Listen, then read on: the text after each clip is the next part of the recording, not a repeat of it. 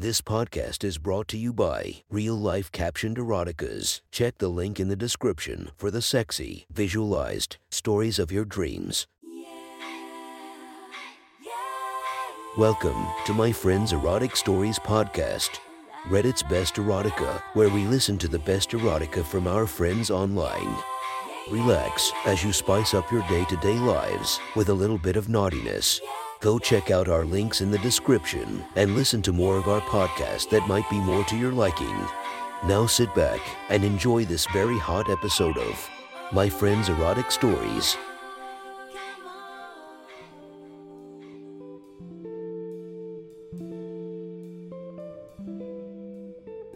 The next story is posted by Reddit user David Johnson. The title of the story is My Grandmother's Diaries. Sit back, relax, and enjoy the story. Stories from my grandmother's diaries 1895 July to September. So I am safe at last. China is behind me. Hong Kong a dream ago. I have my money, my gold, my clothes, memorabilia, everything I wanted, except Lai. Everything I worked for, all the intrigue I went through to bring me to this place. It all worked. I no longer have to whore myself to survive in a bitter world. I am now 25 years old and a spinster. It's winter here, but only a mild winter, not as warm as Hong Kong's winters, but much warmer than London's. I have deposited sufficient funds into a bank, which I can hear. I can own property, vote now, or soon as the Queen proclaims the new laws. I can do almost anything, legally. In South Australia, this was the only place I can present myself as an independent woman, without a man to support me and not be excluded from society thrown into jail, stripped of my wealth. Who would have thought an insignificant outpost of the empire could be so free in its attitudes towards women? I don't really need to work, but I may find a job, just I have no idea what, given that women work for considerably less money than men. I can start my own store. If I want, no law can stop me. I definitely don't want to return to prostitution, at least not in a small village like this colonial town. I could buy a house and make it over to a bawdy house. I don't have my Lai here to show me how to set it up and run it. It wouldn't be too difficult.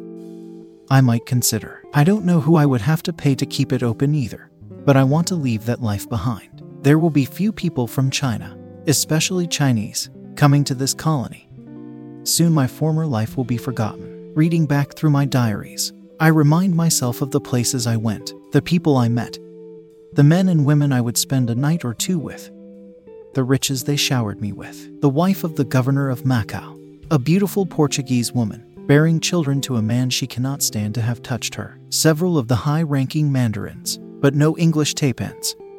Only Chinese and their wives, their concubines. I was the only English woman they could safely approach for ta da ma, or fucking in crude English vernacular. For that, they paid me well and kept their silence. I had a great many intimate moments, going from an immature, naive 19 year old, with both men and women, sometimes both at once, sometimes more men, to a more worldly 25 year old, having been well paid for something I loved to do. Lai gave me several going away presents, some jade, and others ivory prongs if I needed to take care of my bodily demands. Once I settled here, I could relax and use them. I quickly bought a small cottage, complete with indoor plumbing and a coal gas hot water system.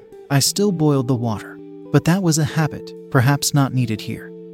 But one never knows what one is actually drinking with water. I quickly settled into a life, and for a small, less than a 60 year old colony.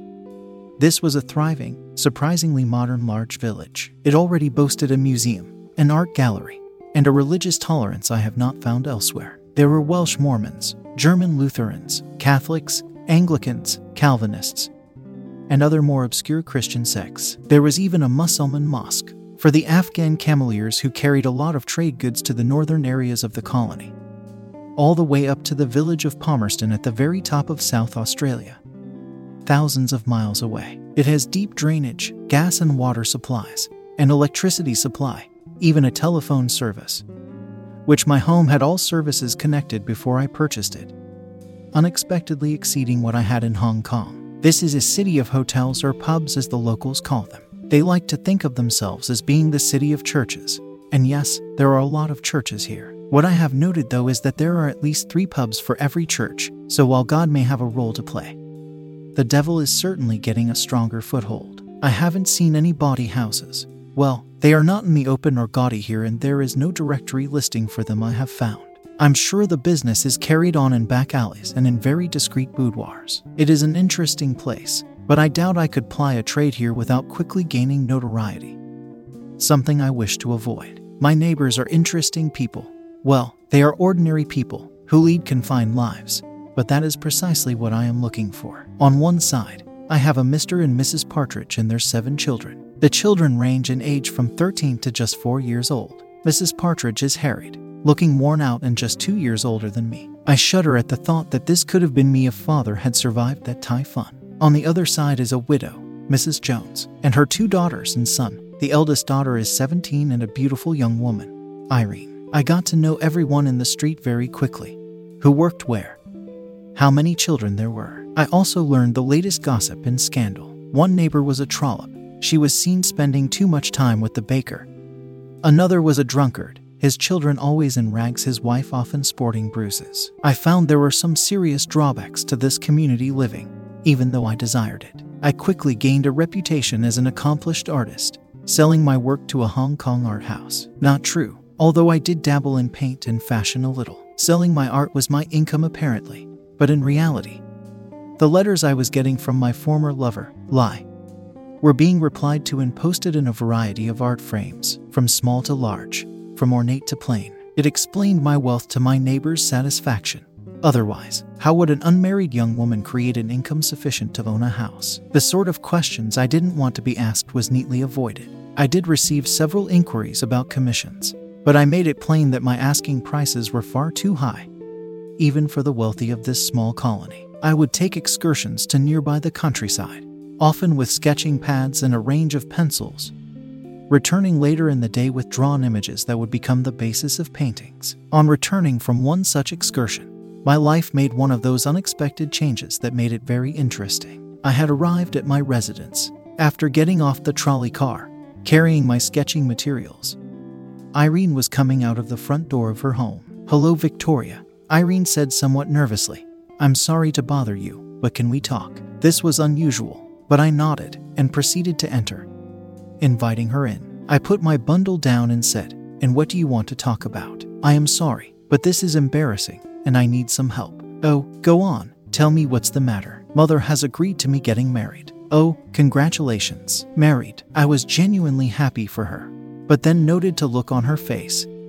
But that's not all for you, is it? Irene shook her head. No. She stumbled on her next words, but essentially said that her mother just refused to say anything about it. About what? I asked. What what happens when a man? She stopped. Ah, what happens on a wedding night? Irene nodded. Your mother won't tell you. No, I asked her and she said that I must discover that for myself. Oh, dear, I said, surprised a woman, a mother, would not explain the things a man and woman can do in a bed to her daughter. I'm not sure I'm the one to tell you. I was a little reluctant to insert myself into this essentially intimate business. Oh no, please, I am not asking you to. I am asking if you would talk to my mother. I'm sure you know, but it is not your duty to tell me.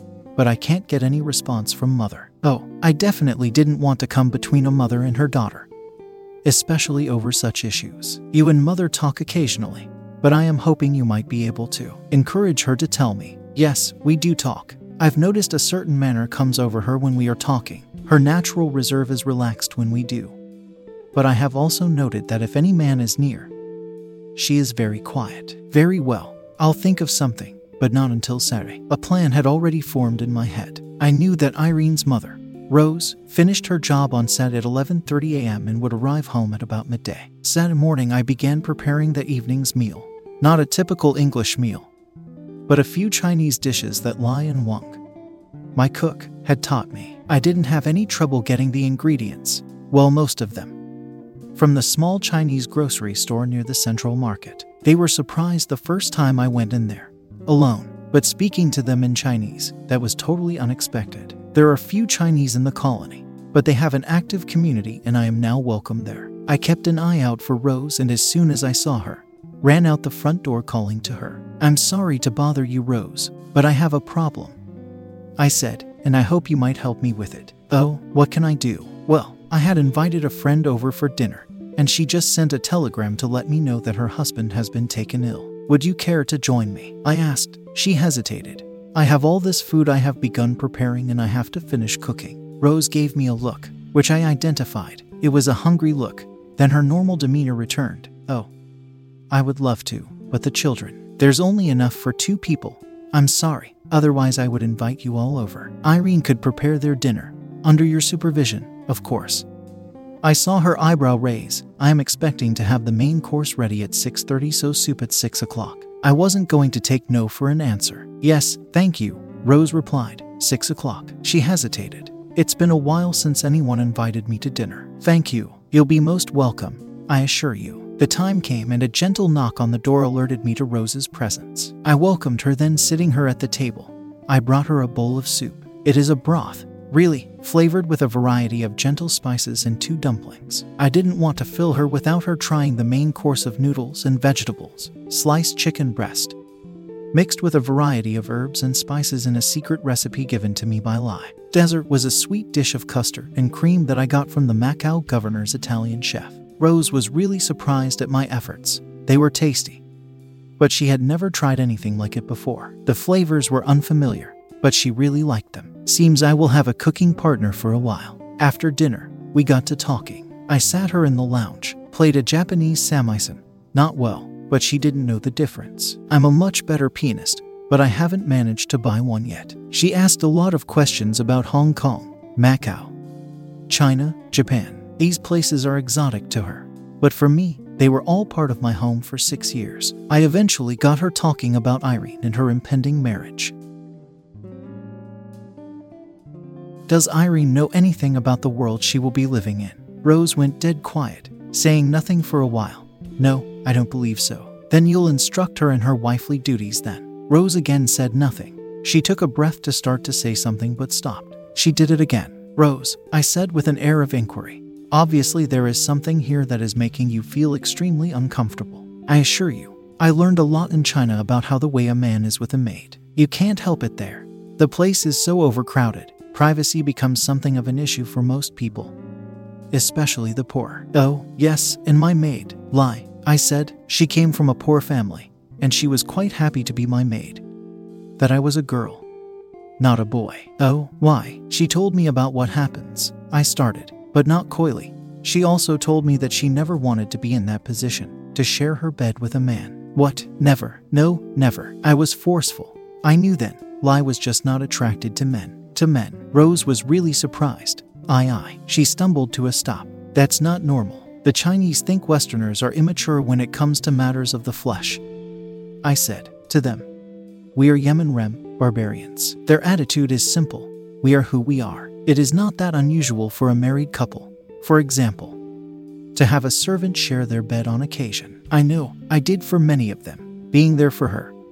Not just him, not just China or Hong Kong, but Osaka was exceptionally pleasant. Women, together, you mean? Oh, yes, Rose was quite timorous, but how? How would two women, I mean a man has? She stopped. Kissing is a place to start. A woman, kissing another woman. Oh, Rose, come. Please tell me that you never had the desire to hold and kiss a woman. I never. She was lying. I could see. It's dot dot, it's not. Natural. Yes, I know. I interrupted her. And that's just it. It is natural for some women and some men too. Like Oscar Wilde. Women too. Yes, I replied. But this was getting boring. I stood and went to her. I touched her face. You are so beautiful. I said quietly, then leaned in and kissed her. Softly on her lips. Rose started to return the kiss, then stopped, pulled back. No, this, this is wrong. No, it's not, and you know why. No, I do. You can lie to others as much as you like, Rose, but we know the truth. Now stop. Look inside your heart. Tell me, honestly, when your husband touched you, how did you feel? She stopped, looked at me, looked away, furtively, and whispered, Cold, cold inside. Yes, because you knew it was wrong for you.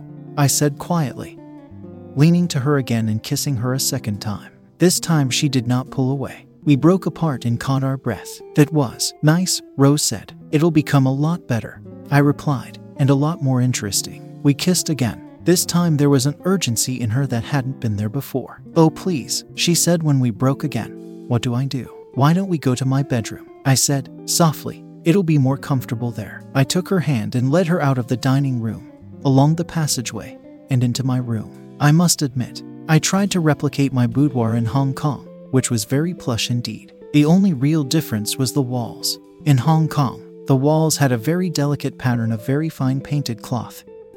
Glued to the wall, here it was a cheaper, intricately patterned wallpaper. The electric lighting was subdued, with a heavy lamp alongside the bed. The bed itself cost a small fortune. To have built, to then ship here was almost as much.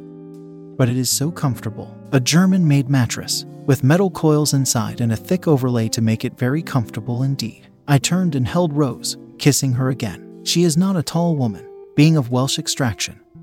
So it was easy to get her to turn her face up to mine. I began untying the laces that held her dress together and soon had her shoulders bare. Every time my lips touched her bare skin, she gasped a little at the sensuous nature of my touch. I peeled her dress down. She wasn't wearing a brassiere.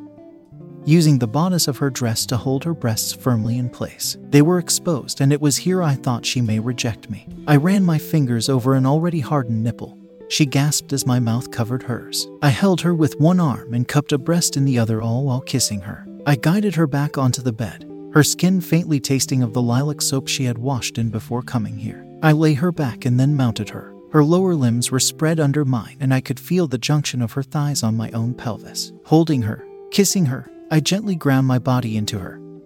I felt her arms go around me, and her lower body rocked in opposition to my movement, bringing our pelvis together. She may not be experienced, but she certainly seems willing. Now, I kissed her neck, the bare skin across her chest, then a breast, taking a hardened nipple into my mouth. She clasped my head, holding it there while I suckled on one breast and caressed the other. I moved down her body, trying to pull her dress down with me. I quickly gave up, Western dresses being what they are. Chinese formal and informal wear is far more practical for pleasures of the flesh. I began to touch her between her thighs, with one hand, returning to suckling a breast. I played with her for a while, then whispered, I am going to undress you completely now. I want to see you in all your natural glory. Then I kissed her, deeply to which she responded. I pulled her with me to stand on the side of my bed while I peeled her clothes off her. At last, she was naked, standing in front of me, her long hair covering a breast, a hand over her womanhood. I looked at her in this pose and reached out to brush her hair over her shoulder,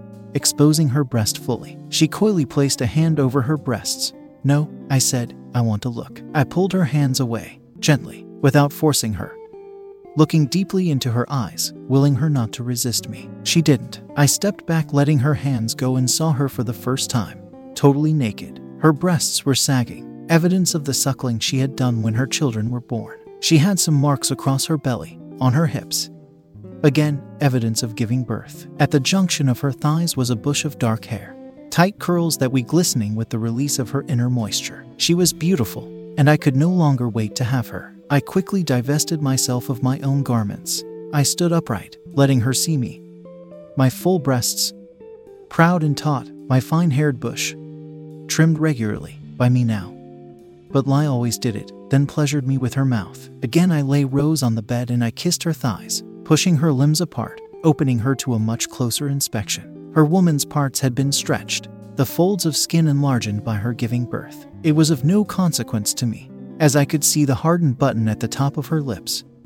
Aroused and ready for my tongue, I lowered my face onto her sex organs and used my tongue to touch her hardened pleasure button. I wiped around it, then lowered my mouth to lap her swollen nether lips. I prodded, poked her with my tongue, pushing into her, licking upwards, tasting her most intimate juices, covering my lips and jaw with her moisture. She was a healthy, pleasant tasting woman who was responding to the ministrations of my tongue by pushing her hips up onto my mouth. She gasped and moaned. She squealed in delight, and her body tensed after several minutes of my pleasuring her. She moaned loudly, gasped, and held her breath, letting it out in a big moan. She fell back onto the bed, her spin evident in the change in both volume and taste of her love canal. She gulped air, moaning, crying a little as she declared she had never experienced anything like what I did to her before. What was it? She asked as I kissed my way back up her body. It was the most intimate pleasure. The Chinese call it Xinggeachao, a high ending. I kissed her, reaching down to run my hand over her hair covered mons. I felt for her little prong,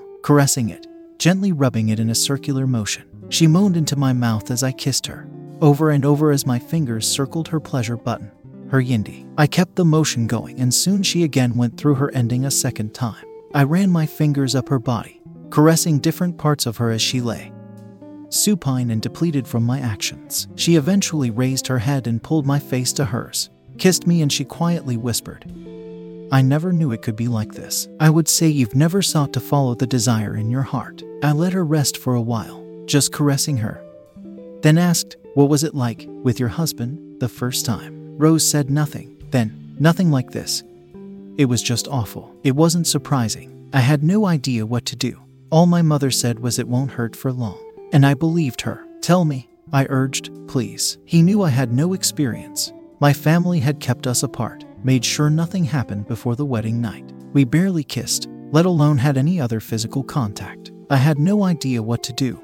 So George, my husband, tried, but he had no idea either. It was awful. He had me lay on my back, spread my limbs, and lay there while he tried to have his way with me. He prodded, poked, but nothing seemed to happen. It was just awful. We tried again a bit later. Then he finally, his thing. It hurt, not for a little while, for a long while. It didn't get any better. He had me laying there like a slab of meat. It was all so degrading. It just didn't get any better. But you still managed to have three children. Not by my choice, I can assure you, she said, sharply, then softened. Oh. That was awful. No, please, don't get me wrong. They are all a blessing. I was glad to be able to have children, especially three wonderful children. Just how they got there was, was awful. Rose took a breath. I just lay there, and he would just put it in me. Sometimes it was over, quickly. Other times it would take longer than he would finish, and it was always messy. I stopped for a few moments, waited to see if she would continue. She didn't, so I said, That must have been uncomfortable, humiliating. But he never saw me, never saw how awful it was for me, Rose said emphatically. It was worse? Disgusting. He tried to put it in my mouth. Would you believe it? Years of loathing was in that simple statement. I knew. Yes, I would. I kissed her. But you don't have to do it anymore. He has passed. And there will never be another man in my bed. Rose replied, somewhat definite. Why haven't I even? I paused, waiting for her to continue. Nothing, because we are told that all out relations are a man and a woman, just like Adam and Eve. I learned in China that love between women had been known for a very long time. There is nothing wrong with it. It has only been Christianity that has buried knowledge of it in European society. I would never have known any different if I hadn't gone to Hong Kong, hadn't met any Chinese. You would never have thought of it, never realized your heart's true desire. That's all. Were there many? Rose started. No, sorry, none of my business. I sensed the question and I really didn't want to go into any detail. So I said, no, but the opportunities were not there either. I could feel little lumps forming on my tongue with the prevarication. What I did find is that men can be just as interesting as women. What? Men? Oh, yes. Look, things are very different in Hong Kong. They have this potion to prevent the conception of children. I grew bolder.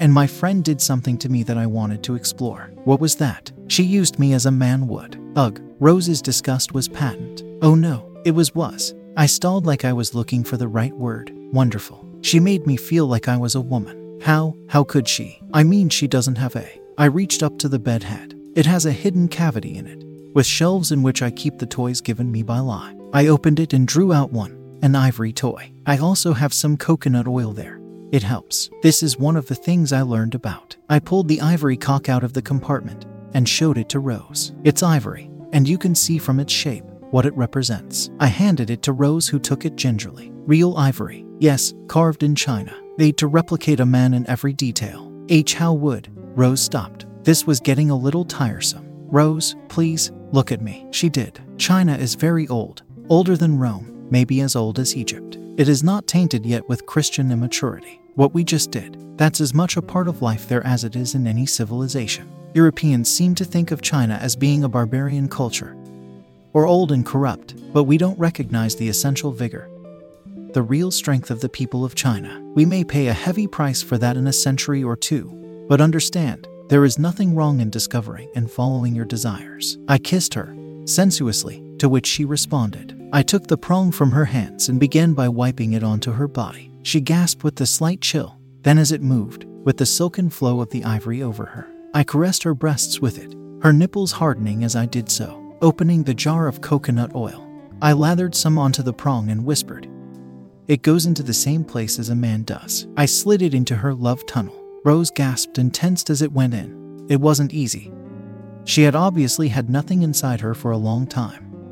So she was restricted. I doubt I could have got much into her without the oil. I eased the prong out a little, pushed it in a little more, each time going slightly deeper. Rose gasped at every entry, every part of her feeling this gentle invasion. Her gasps and moans grew as I spent time using the same motion like a man fucking a woman. But then I added a new element. With one hand driving the glistening prong, I used my fingers to caress her now very hard pleasure button. Again and again, I pushed the prong into her, simultaneously rubbing her button, and she reacted, slowly at first, but she began pumping into the rhythm of my motions with the prong. It seemed a while, and my arms and hands were starting to get tired, but it was obvious that Rose was going to be reaching her climax. I kept going until Rose's buttocks lifted off the bed and her moans and gasps became cries of pleasure as she released her excitement. I slowed my actions to a stop.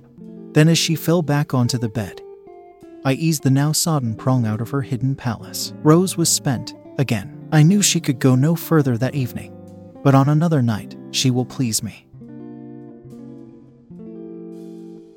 That was one hot, sexy story from our friends. Make sure to subscribe and check the links down below to be notified for daily episodes that would make your day a few times spicier as we listen to our friends' erotic stories.